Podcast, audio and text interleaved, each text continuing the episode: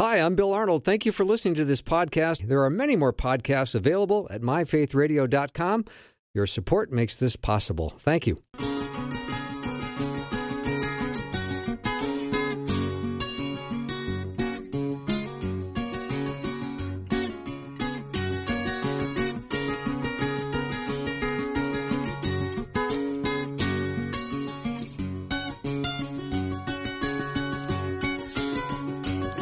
Warm welcome to Afternoons with me. I'm Bill Arnold. Happy August 1. I cannot believe we're in our third month of the summer, but it's it's all good.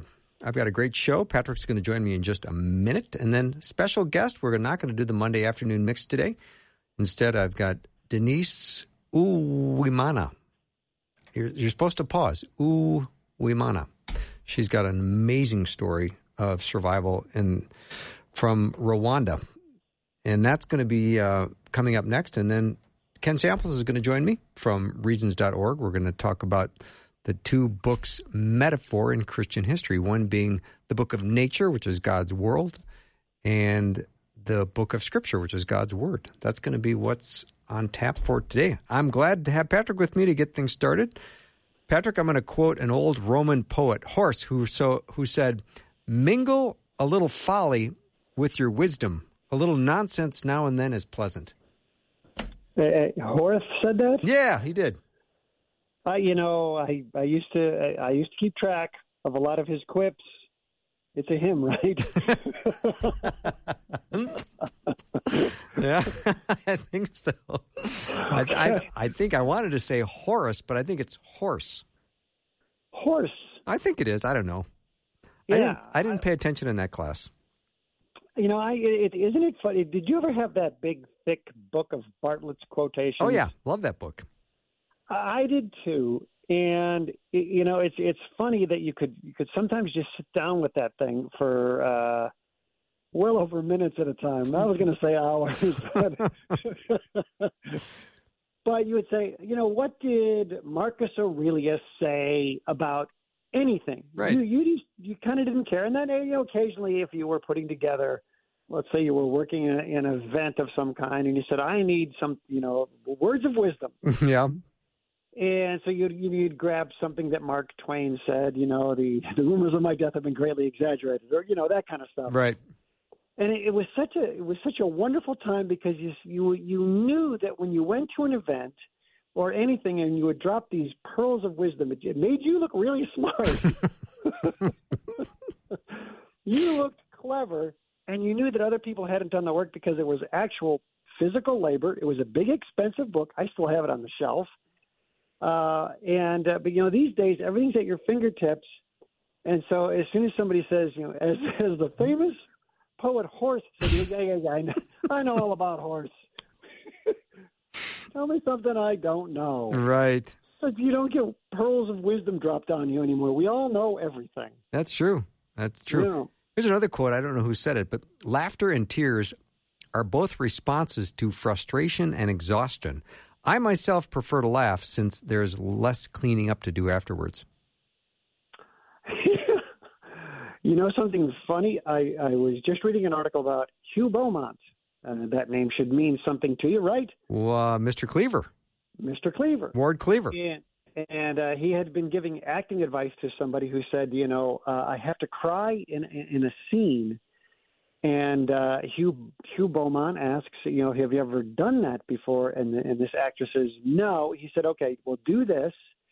Uh, bury your face in your hands and laugh hysterically. They won't be able to tell the difference. and the guy pulled it off. Oh, that's great.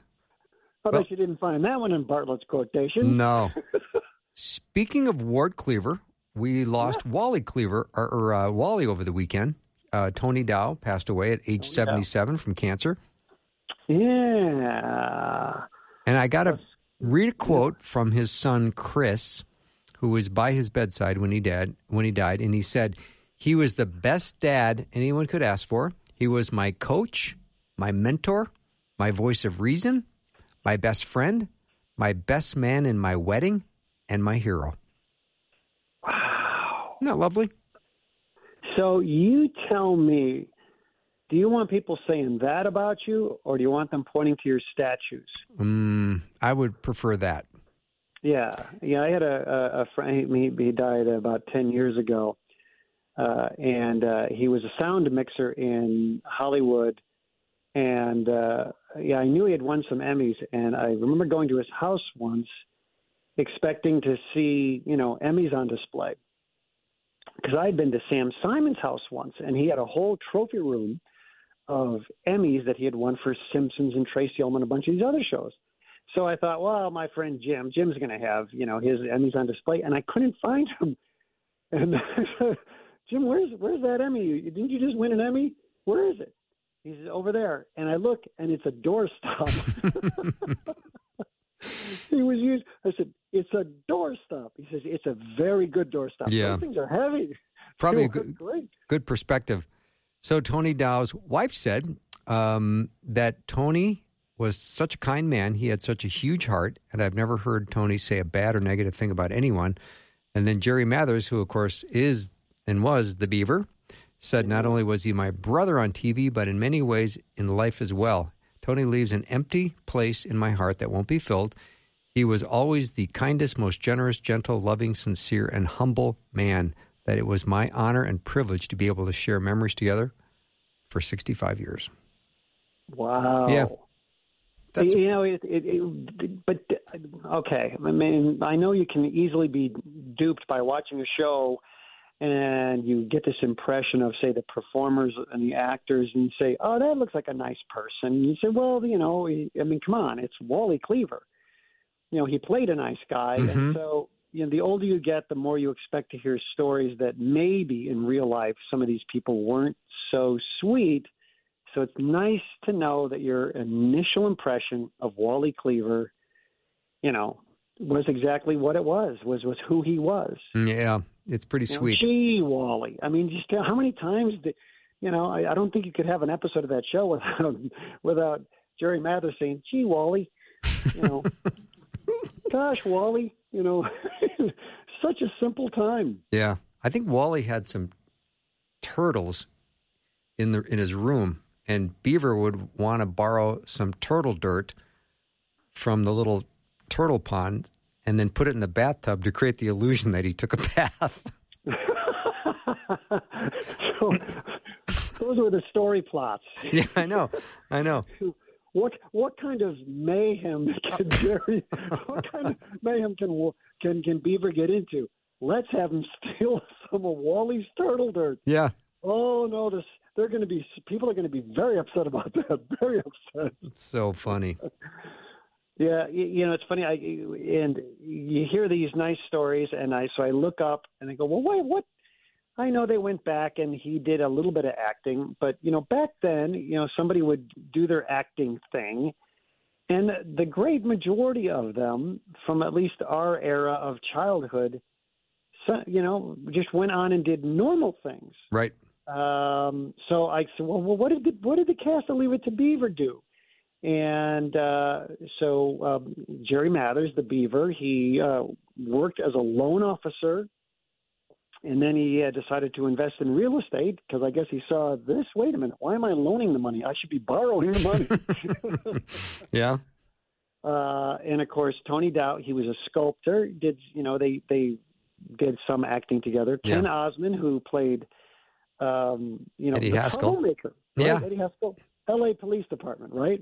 That's a lovely house dress you're wearing, Mrs. Cleaver. and that Hugh Beaumont. Did you know that Hugh Beaumont studied theology? I did know that. that. was his first, yeah, his first calling, and. uh but uh, it, you know, people said he was kind of, you know, he played the preacher on the set a lot. He was always the guy you went to. Yeah. And when the show wasn't taping, he went to Minnesota. Do you know what he did after it ended? Mm, I do remember. I, I do. I, I heard, but I've forgotten. What What do you do? Grand Rapids, Minnesota, Christmas tree farmer. Okay. Now Wow. that, that's not as, that's not really the kind of thing you'd say. Okay, so you were you were quite a famous person, Yeah. And now you're out here and you're Clark Griswolding is in the wild cutting down fir trees. Mm-hmm. Uh, Barbara Billingsley kind of stayed in the acting thing. Mhm. But you you know, all of them just sort of went on with their lives. Hey, you know, I don't know all the details. You know, maybe there's you know kind of a letdown um, after being famous, but uh, but maybe not. Maybe we had everybody had things in a little bit more perspective back then, and now, coincidentally, since we have made being a famous celebrity sort of the ultimate, and and that is what people that's the altar people worship at. When it ends, they it doesn't end well for them. hmm Isn't that sad? Yeah. Yeah.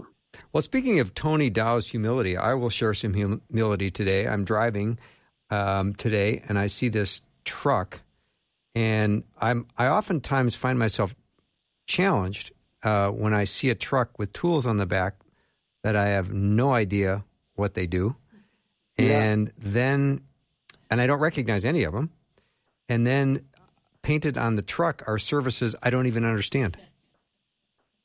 It's like I will I will give up my man card right now. Yeah. Yeah, And, and the service was like pre-coding. What? Pre- Why? Why are you pre-coding? Why don't you just code it? oh yeah. And Well, what's getting pre-coded? I don't even know. There's under, yeah, there's undercoating. There's overcoating. Yeah, that's something you wear. Pre-coating. Is Yeah. that that's the sweater you put on before you put the coat on? or is that just pulling the sleeves? I don't. Does this guy just come over and write the sleeves on your jacket? I don't, I don't know. All I could think was was pre-wash. You know, you hear about the pre-wash, and I think, well, the pre-wash is when it's on the floor before it goes into the washing machine. That's pre-wash. yeah, you are about to be washed. All right, let me take a break. We'll come back more with Patrick Albanese, my friend and colleague from the great state of Iowa and the prestigious town of West Des Moines. How about a little banjo music, Rosie?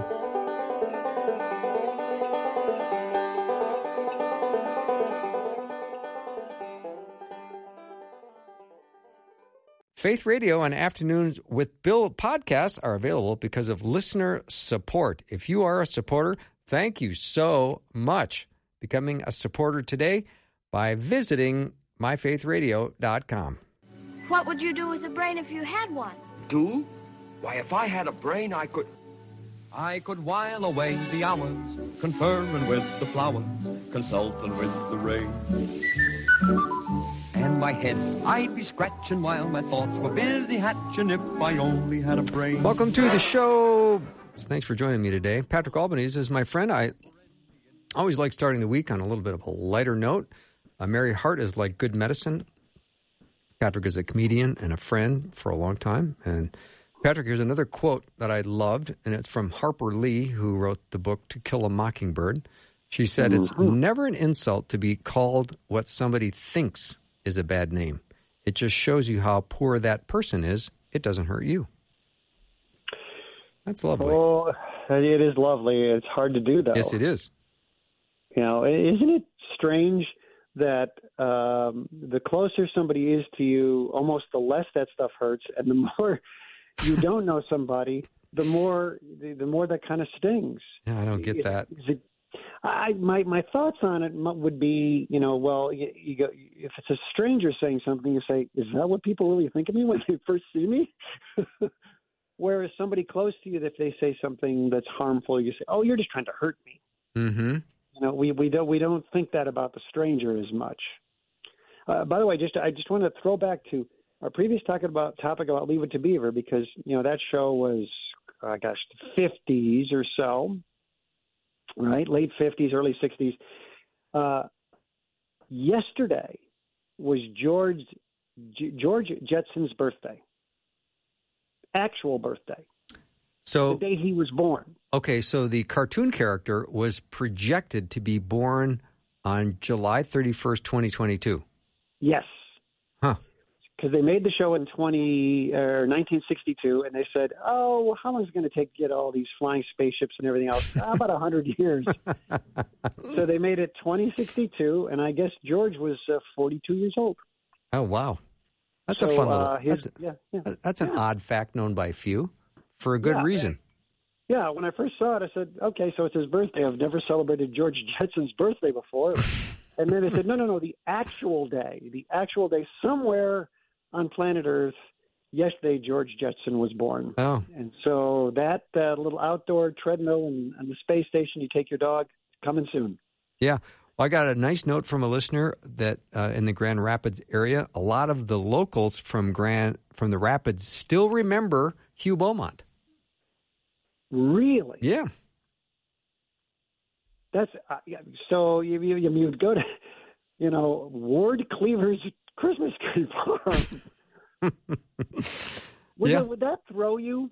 You I know, so you said, I'm going to go pick up a Christmas tree, and then Ward Cleaver comes out and says, "Can I help you, son?" yeah, that'd be pretty weird. it would be. Yeah. Yeah. But I think uh, I think the teen idol Bobby Sherman was a paramedic. Yes. Yeah, I'm sure there were a lot of young girls that were thinking, "I'm going to pretend I need help." Send Bobby Sherman.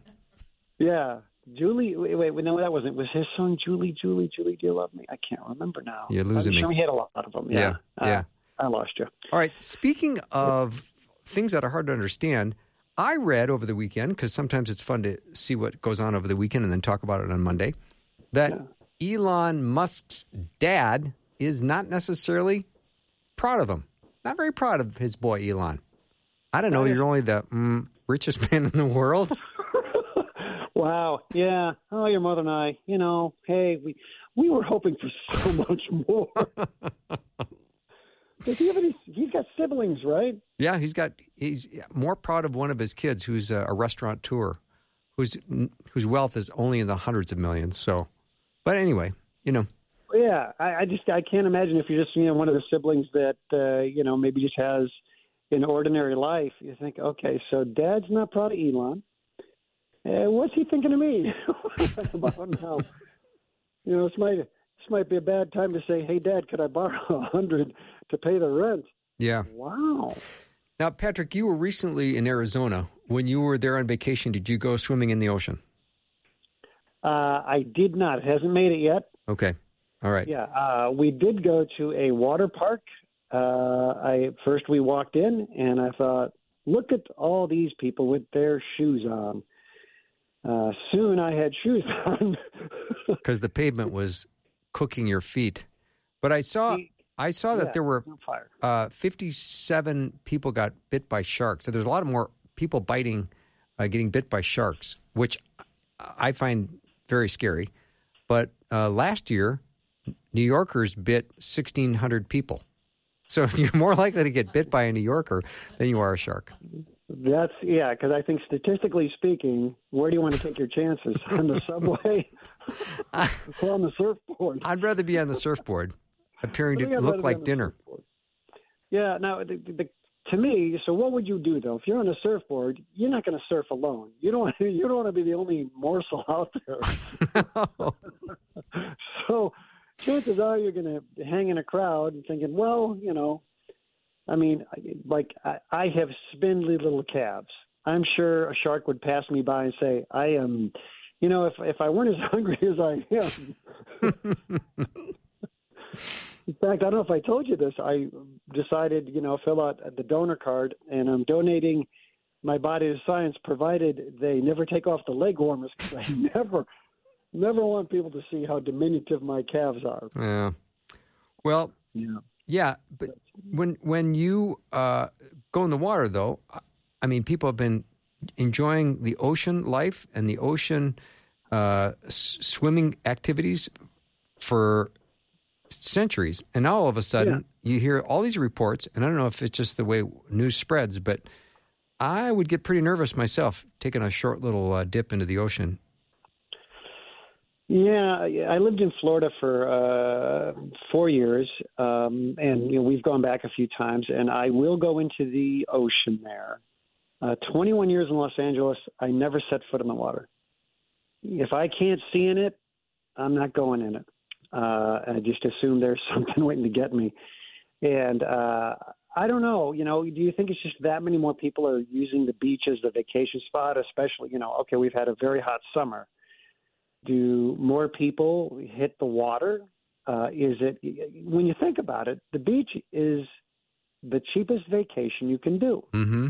Now, I mean, if you uh, unless you have to fly to one, but uh, you know, instead of you know, in an amusement park, uh, when I lived in California, you know, if you live there now, I think a Disneyland ticket is about 130, 140 dollars.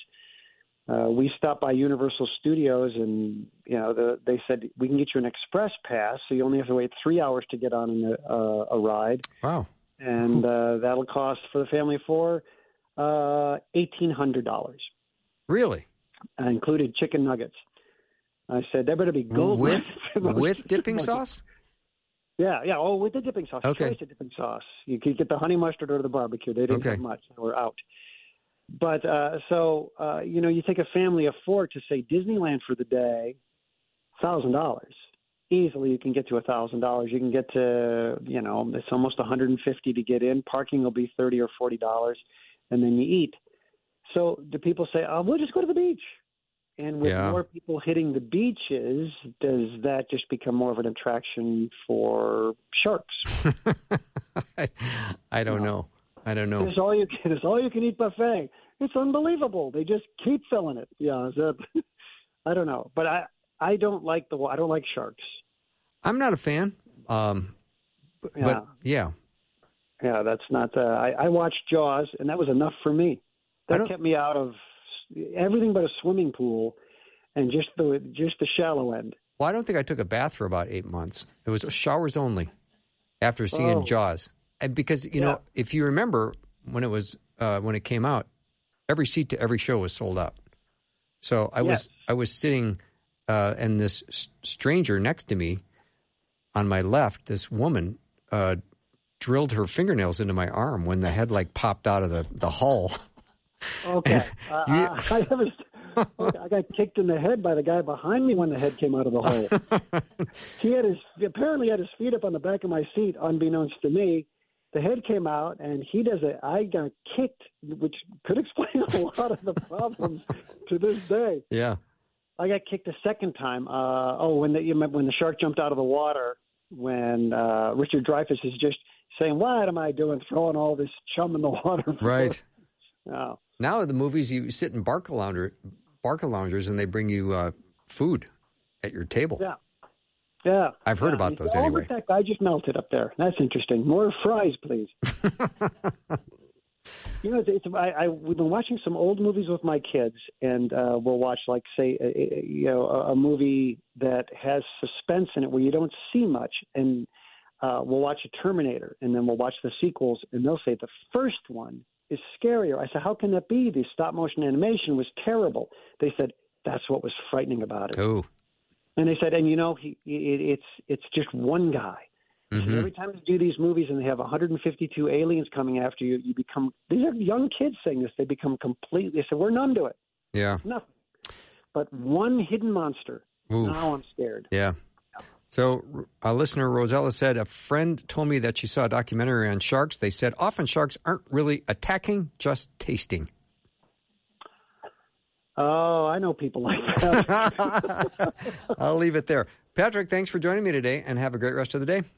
Thanks. You too. You bet. When we come back, Denise Uwimana will be my guest. She's written a book called From Red Earth, a Rwandan story of healing and forgiveness. That's next.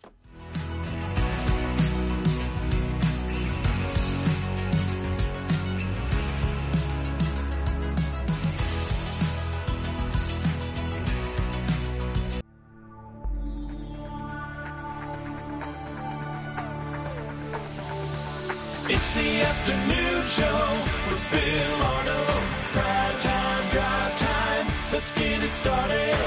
Jump in your car. What's for dinner? It's the afternoon show with Bill Arnold. Welcome back to the show. We're taking a little bit of a detour from the Monday afternoon mix because I had an opportunity to have a very special guest with me today, right here in studio, Denise Uwimana. She uh, is a Rwandan survivor of the genocide against the Tutsi in Rwanda in 1994. She became a widow when she lost her husband and most of her relatives. Uh, she was threatened with death almost daily during her 100 years of horror. She's written a book that is called F- From Red Earth, a Rwandan story of healing and forgiveness. Welcome, Denise. Thank you. I'm happy to be here. Thank you. Now, you are a survivor of the genocide against the Tutsi in Rwanda, and you were uh, born and raised in a Christian family. Um, how did your faith and hope? How did you hold your faith and hope together, being ex- uh, surrounded by extremist Hutu? Yes, I was uh, born in a Christian family, and my parents helped us to listen to the word of God, and I get also, uh, I was able to go to the Sunday school, but the most first basic um, Christian ed- education, I got it in my family. But uh, that was not enough because I, when I grown up, I was curious and I wanted to build my own relationship with Jesus. And um, it was not uh, easy, but I kept really to seek refuge to God. And um, when I married my husband, uh, I was in Rwanda. Uh, it was in 1997 when I was when I married in Rwanda, and after two and a half years in Rwanda, there was a war. When the war started, my husband was put into prison. I was surrounded, of course, uh, by uh, Hutu neighbors, but it was a very hard time uh, because at that time, no one was allowed to come to visit me freely at my home. And uh, I was also isolated. There was someone who was behind the, the gate who was controlled all people who visited me. But as my faith was in with, with Jesus, I took my refuge to Jesus. I prayed, and uh, many uh, times God spoke to me through Bible verses, uh, through dreams, and uh, once He talked to me through an a Hutu. This Hutu was uh, one of my prayer group, and I met him on the road and he told me, uh, Denise, I have a message of, uh, for you. And I was curious to know what kind of the message he wants to give me because at that time, from um, uh, 6th uh, October to beginning of the genocide, there was a war in Rwanda, and um, my husband was uh, put into prison. He spent there five months half and um, I was always expecting that he will be released and he will come again at home and we can s- stay together as a family. And this man told me the message. He said to me, God told me, you, you still have many problems, but God said He will protect you. And what a man, a person cannot do it f- to do for you, God will do it for you. For me, I was not happy about the message. I was expecting, ah, God will say, now there will be peace in the country, no war, your husband will come and you will stay together again. But the message which I got, it was a true message. But I would say that I kept my refuge to God and I always praying, fasting, asking. It was not easy because I was isolated, but this is what helped me to keep my faith. It's from my education I got from my parents, and also during the hard time, uh, God did not let me alone.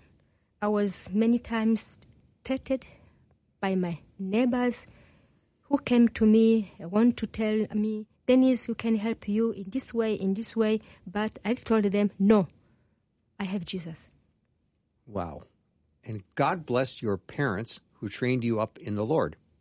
Yes. Yes. And you clung to Him. So, Denise, let me ask you um, what is your native language? My native language is Kinyarwanda, but I was not born in Rwanda. I was born in Burundi, grew up in Congo. Okay. uh, but my, nat- my native language is Kinyarwanda. Kinyu, Kinyarwanda. Kinyu Wanda. Mm-hmm. Okay. Um, I only speak a little of that, and when I say a little, I mean none. Okay. Mm-hmm. And but you speak what six languages? I understand. Yeah, that's yeah. I speak six languages uh, because uh, I'm a Rwandan from my home Yeah. country. But as I was born in Burundi, I speak Kirundi. I was also a teacher at, at primary school in Burundi, and uh, in Congo, as I grown up there, I speak Swahili Wow. and uh, French. It was uh, the language, and, and now I speak a bit English and A a, bit, bit. German language. A bit English. I'd say you're A doing bit lingu- great langu- in the English department. Just so you know. Yes. Um, well, a, gr- a group of uh, Hutu militia broke into your house where you were hiding and were poised to kill you, your your sons, and the relatives that were in the house with machetes and other weapons. So when you met them, you say that all fear had left you. What was happening at that point that you weren't afraid? Ah, Of course, I was afraid. I was afraid, and uh, I lived in the very dangerous uh, time. Not only when the Hutu attacked me, I said from 1990, when my husband was put into prison, to the beginning of the genocide against the Tutsi. The four years for me, I, I lived in a very dangerous time. When the Hutu came to attack my home, in my house, we were 10 people. My husband was not there. The details are in my book. Uh, we first, I knew that we were going to be killed because one of my neighbor who used to help me to go to make shopping came back and told me, Denise, now this day you are going to be killed. It was uh, 16th of April.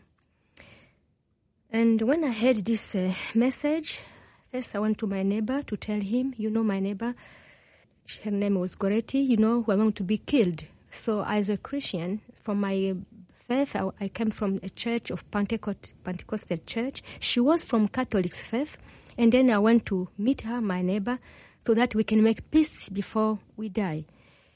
And when we were talking, uh, exchanging, then the militias came. Then everyone must take a way to flee. I fled in my house and I started to talk to my relatives who were in my house. I, have, I had my cousins, also my brother in law, and we were there, uh, 10 people. And as I was the leader of uh, the family, I, I told them, so first we must speak our last uh, prayer and uh, ask, ask for forgiveness. So we took time to ask forgiveness, and uh, after that, the militias, we heard that the militias are coming to attack our home. And my last word, I talked to them, I know that we are going to be killed, um, but I know th- that some of us will survive and other will be killed. My last word was rendezvous au ciel. We will meet in heaven. Then I fled into the bathroom. I had my second son on my back and I was pregnant. And in the bathroom, in the bathroom there, it was the place where the killers met me. And before they met me, really, I had a very big struggle with God, inner struggle. I talked to God. You disappointed me. You failed me. Why you never tell me the truth? That I will, I'm going to be killed or I will die. To prepare myself. You always tell me you, I will, you will protect me. Um, I will be with you. But now I see no other way to survive. Sometimes then I was thinking, ah, maybe I did not uh, pray as well as God wanted. I start to like to judge myself, but I finally I said, I'm coming to you, and I know that, yeah, I know that I'm going to be killed, but yeah, you failed me. It was like a, a, a- discussion, and suddenly I lost all my fear. I became strong, strong, strong, strong, and I was ready to die. But inside, I had peace, really a peace. I have no fear, and then I heard how the killers were discussing behind the door, and they broke in the door. They faced me.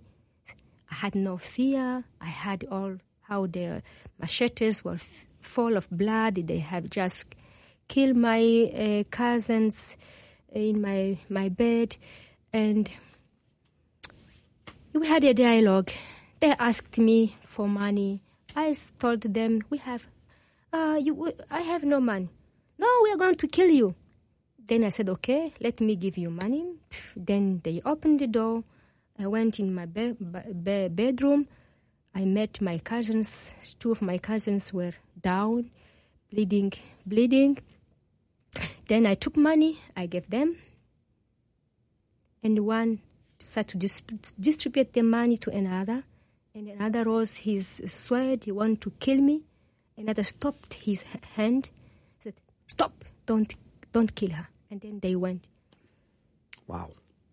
to kill others, other in my, in my area, mm-hmm. but it was not the last days to come to attack me. The next day they came again, They came the next day. of course, What were they coming the next day for?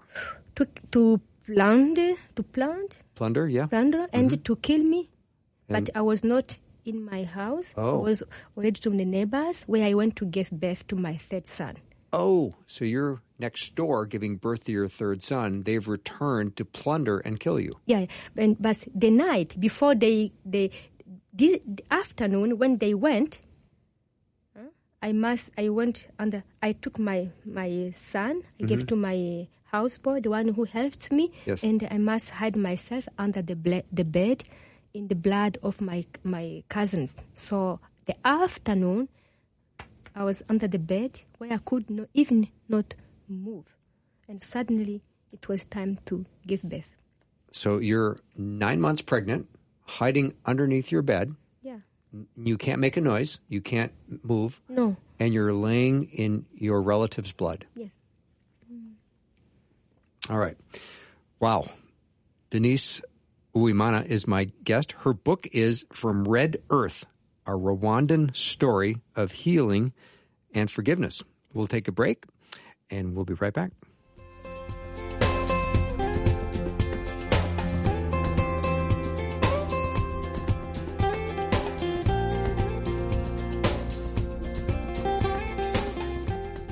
We want to pray for you. We all need prayer. We would love to pray for you. The Faith Radio team is serious about prayer, and we pray for specific listener requests every week. Share your prayer requests with us anonymously and securely on our website at myfaithradio.com.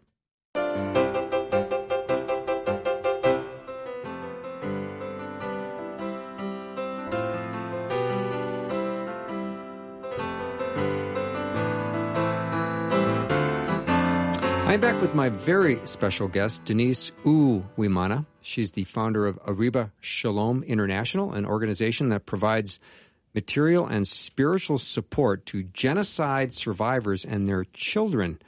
She now lives with her second husband, Dr. Wolfgang Reinhardt, in Germany, and together they continue to work for healing in Rwanda. An incredible story, Denise. Uh, thank you for uh, sharing the details. It's painful to hear. I no doubt painful to recall, but I know you've detailed it in your book, and it's a page turner. So I want to ask you, uh, how have you learned to forgive? And maybe you can share what spiritual practices have mostly sustained you in this process of reconciliation. Yeah. Um, first, I learned to forgive in my family. My family, uh, each each evening, it was like a culture to, to take time. My parents used to ask us to gather together before we sleep to uh, read um, a, a short uh, Bible verses in the Bible, and each one, a child was asked uh, to say what how the day was, and uh, and uh, my uh, father uh, he was more educated in, in the Christian faith, and uh, asked us to forgive each other. So that means if when we started to fight as a yeah, siblings in the family, we ask for forgiveness, forgive me, forgive me. Um, this is how I started. Um, but uh, during the uh, uh, genocide, this is another uh, step, a big step. How I came to uh, to forgive. It was not easy, but um, I would say that um, when I survived, I was deeply, very deeply traumatized, and as a Christian, really very, very um, disappointed by my church who were uh, involved. eh? Christian, as you know, the story of Rwanda, uh, Christians were involved in the genocide directly and indirectly. For me, uh, I had many, many questions to ask God, to challenge Him. Why did you allow that one million of the Tutsi have been killed? So, and also had a time, I remember that how was challenged God to uh, how the, the, the Tutsi were killed, how will you speak to them at the judgment? So I have many questions as a Christian. Now I come to see I have survived. I'm there again in the surrounding my time in Bugarama, where I see uh, the same people. Not, not all, because uh, uh, many were fled, but uh, to fled the country, but there were neighbors who were still there. I saw them wearing my clothes. I, had many people said, "Oh, Denise, you know, uh, your clo- your refrigerator is there, your um, equipment of the house are there," but I did not want to have nothing, and then nothing back, and then the problems of forgiveness. It challenged me really uh, because I was. Uh, Always after work, I come to my bedroom. I knelt before my bed. I was praying and asking uh, God many questions. And um, uh, one day, a woman who um, fled the country came back. She came to us, you know, as you know, they they thought they killed us, they plundered everything, they went. Now they come back, they have nothing. They come to beg. She came to me, and uh, she wants something to eat on uh, clothes. I said, "Oh, is that possible? She can dare to come to my house to ask something? They forgot what they have done. This is my inner struggling. But the voice of God told me, Oh, Denise, you survive by grace. Do not give do the evil, back the evil. Do good things. You survive by grace. Give chance these people to recognize that they have done wrong. And I said to God, no, they are, they are no more normal people. They are not. So I I said, they are no, they are cruel people. They are normal people. No, they are no, no longer normal people. They deserve not uh, uh, forgiveness. Even inside, I was expecting to see, aha, the new uh, government will come and kill all the who, who killed us. This was in a, I was a Christian. Yeah, but the, uh, God told me, no, you survive by grace. Give them a chance to recognize that they have done a wrong help them. hmm And the one I was praying, I need bef- with my Bible. Suddenly, I opened my Bible. I got a verse which challenged me. Said in uh, Acts of uh, um, Acts of um, Apostle, uh, chapter twenty-six, verse uh, sixteen to eighteen, where it said, "Stand up, stand up. I have appointed you in my in my service. You will serve me.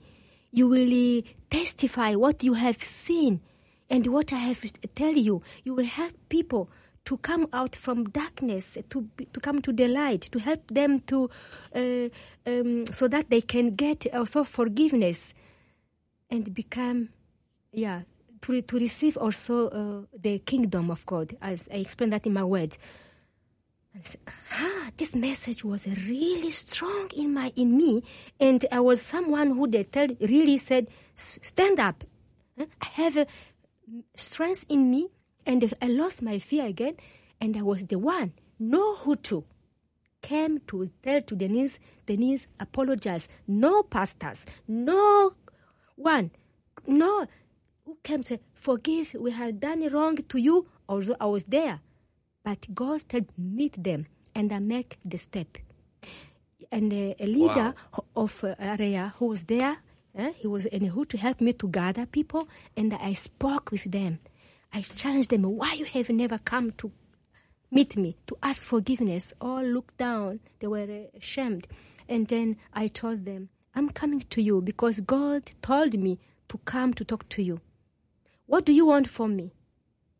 But before we speak about everything we, which happened, and they all were looking down and said, Forgive me, forgive me, forgive me. Aha. And I told them, I know the new government will put you in the prison, but God told me I should tell you the wrong things. You, sh- you should feel guilty of what you have done and to ask for forgiveness.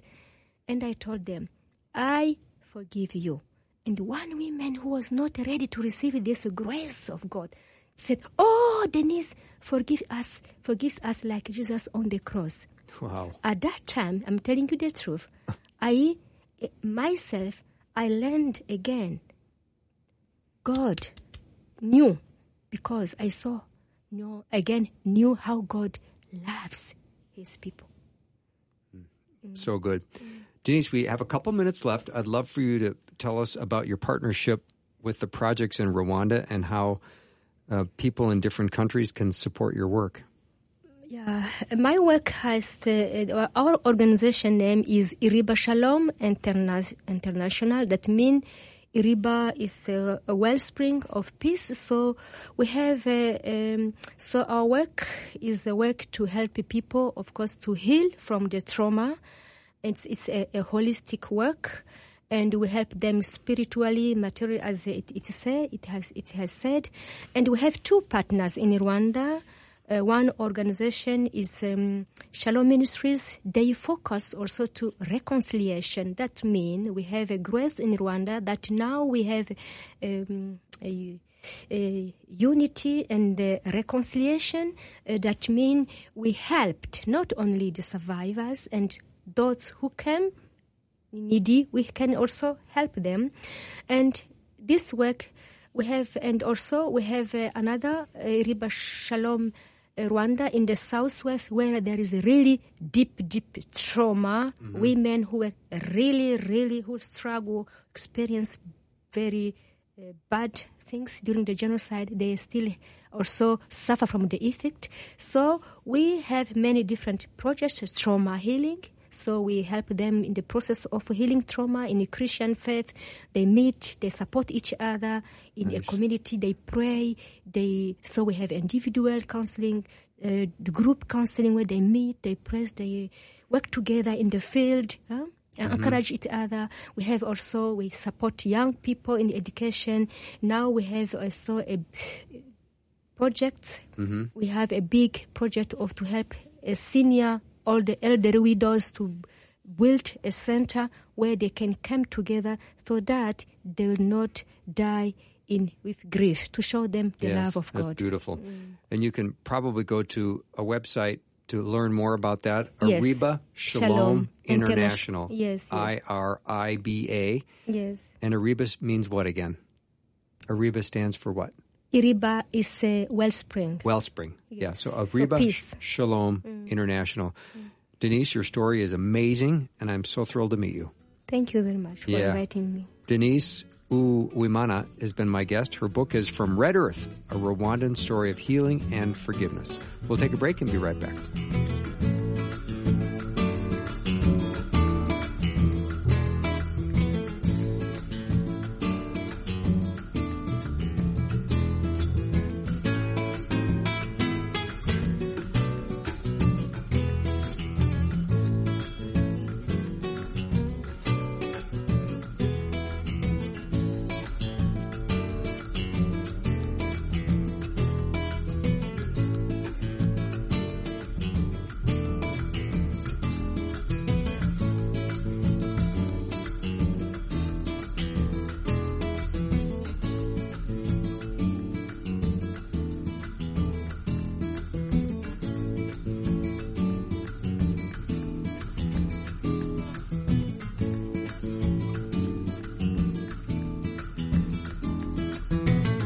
For listening. Programming like this is made available through your support. Information available at myfaithradio.com.